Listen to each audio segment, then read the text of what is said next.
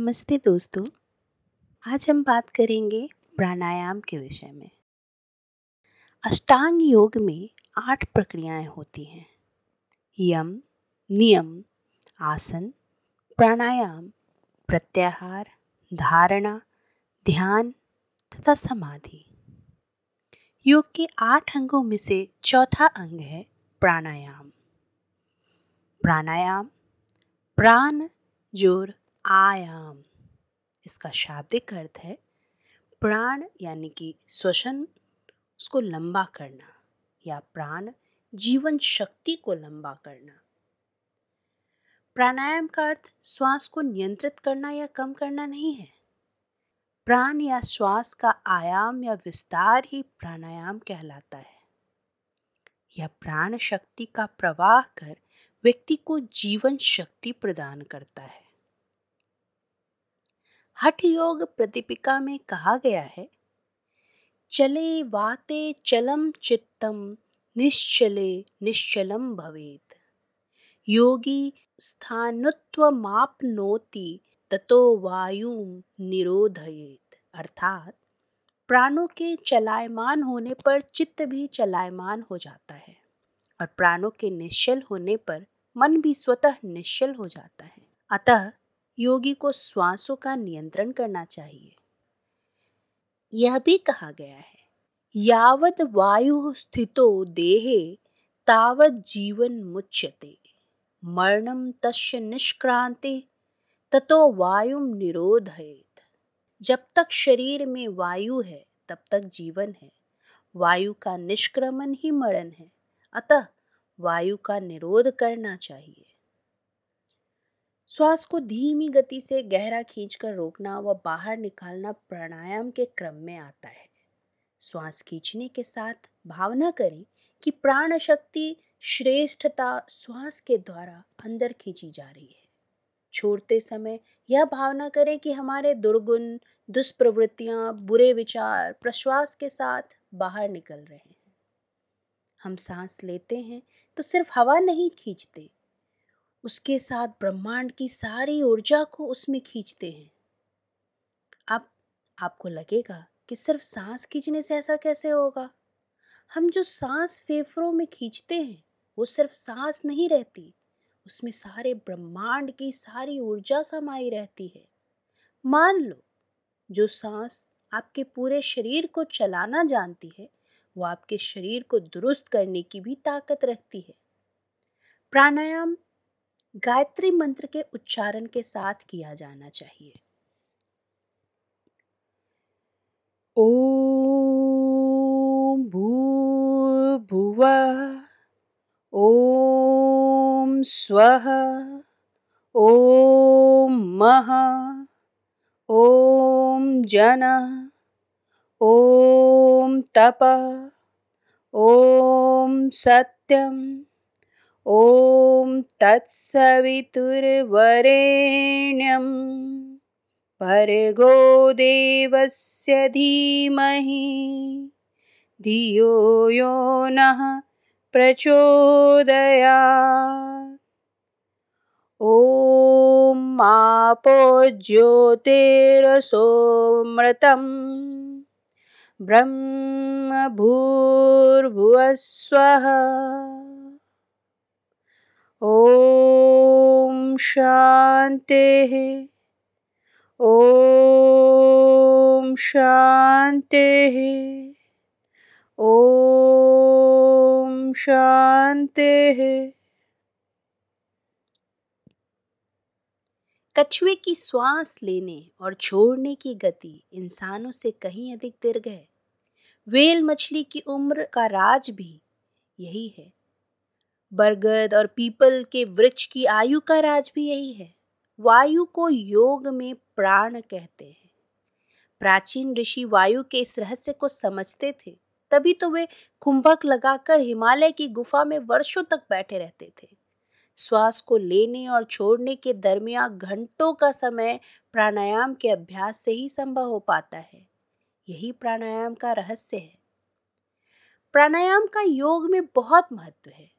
आदि शंकराचार्य श्वेताश्वर उपनिषद पर अपने भाष्य में कहते हैं, प्राणायाम के द्वारा जिस मन का मैल धुल गया है, वही मन ब्रह्म में स्थिर होता है। इसलिए शास्त्रों में प्राणायाम के विषय में उल्लेख है। स्वामी विवेकानंद इस विषय में अपना मत व्यक्त करते हैं। इस प्राणायाम में सिद्ध होने पर हमारे लिए मानो अनंत शक्ति का द्वार खुल जाता है। मान लो किसी व्यक्ति की समझ में यह प्राण का विषय पूरी तरह आ गया और वह उस पर विजय प्राप्त करने में भी कुछ कार्य हो गया। तो फिर संसार में ऐसी कौन सी शक्ति है जो उसके अधिकार में ना आए?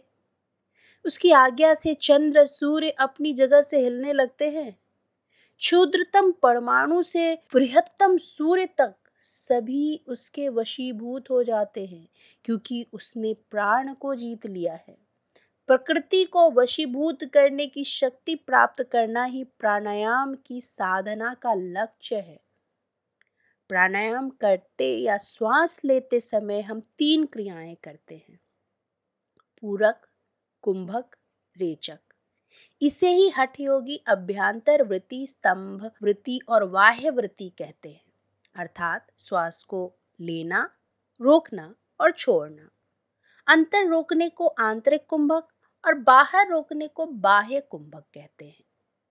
पूरक, अर्थात नियंत्रित गति से श्वास अंदर लेने की क्रिया को पूरक कहते हैं। श्वास धीरे धीरे या तेज़ी से दोनों ही तरीके से जब भीतर खींचते हैं तो उसमें लय और अनुपात का होना आवश्यक है।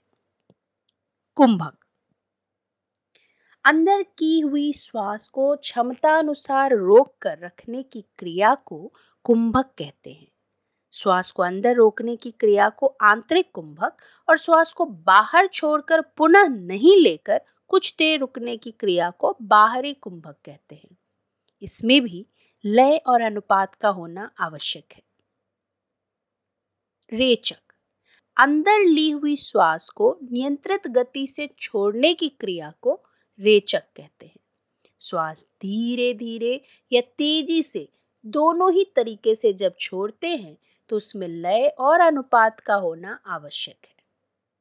प्राणायाम के कुछ मुख्य प्रकार हैं।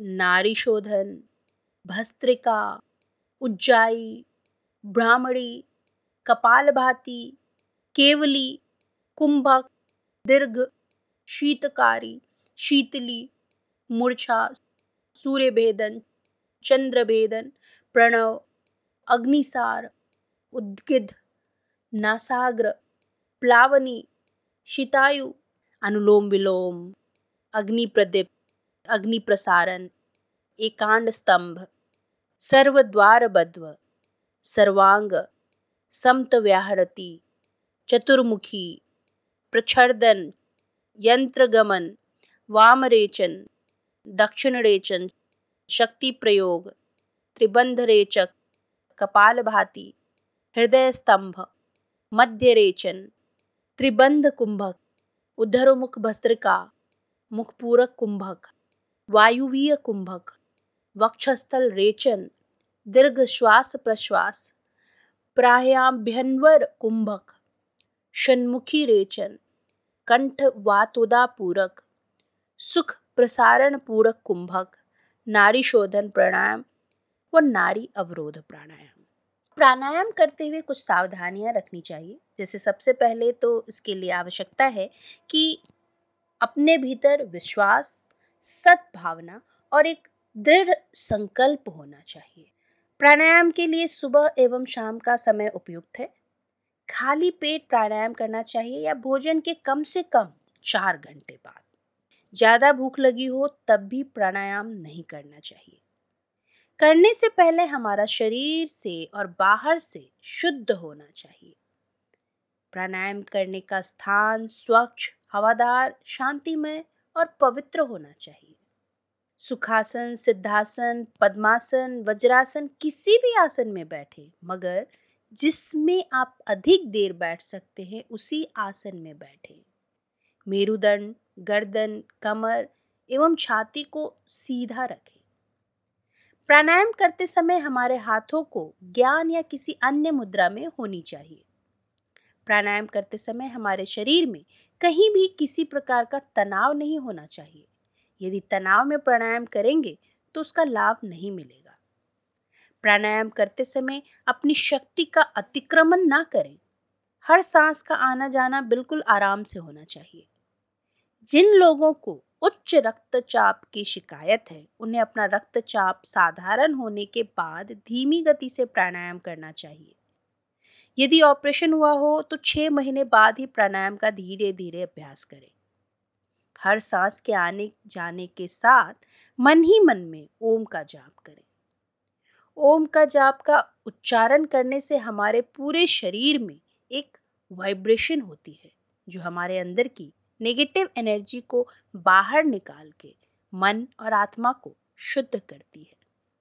किसी तीव्र रोग, ज्वर आदि के स्थिति में तथा गर्भवती स्त्रियों को वेग युक्त प्राणायाम का अभ्यास वर्जित है। प्राणायाम में भोजन विशेष रूप से पौष्टिक और सुपाच्य लेना चाहिए। पेट को हल्का और मल रहित रखने का प्रयत्न करना आवश्यक है। प्राणायाम के अभ्यास के बाद जितना अधिक संभव हो, विश्राम अवश्य लेना चाहिए। आप सबों का बहुत बहुत धन्यवाद। उम्मीद है कि आप सब एक दृढ़ संकल्प के साथ हर रोज कुछ समय प्राणायाम के लिए निकालेंगे और इस प्राणवायु को अपने भीतर एक लय के साथ किसी न किसी प्राणायाम के रूप में लेंगे और निकालेंगे। बहुत बहुत धन्यवाद आप सबका।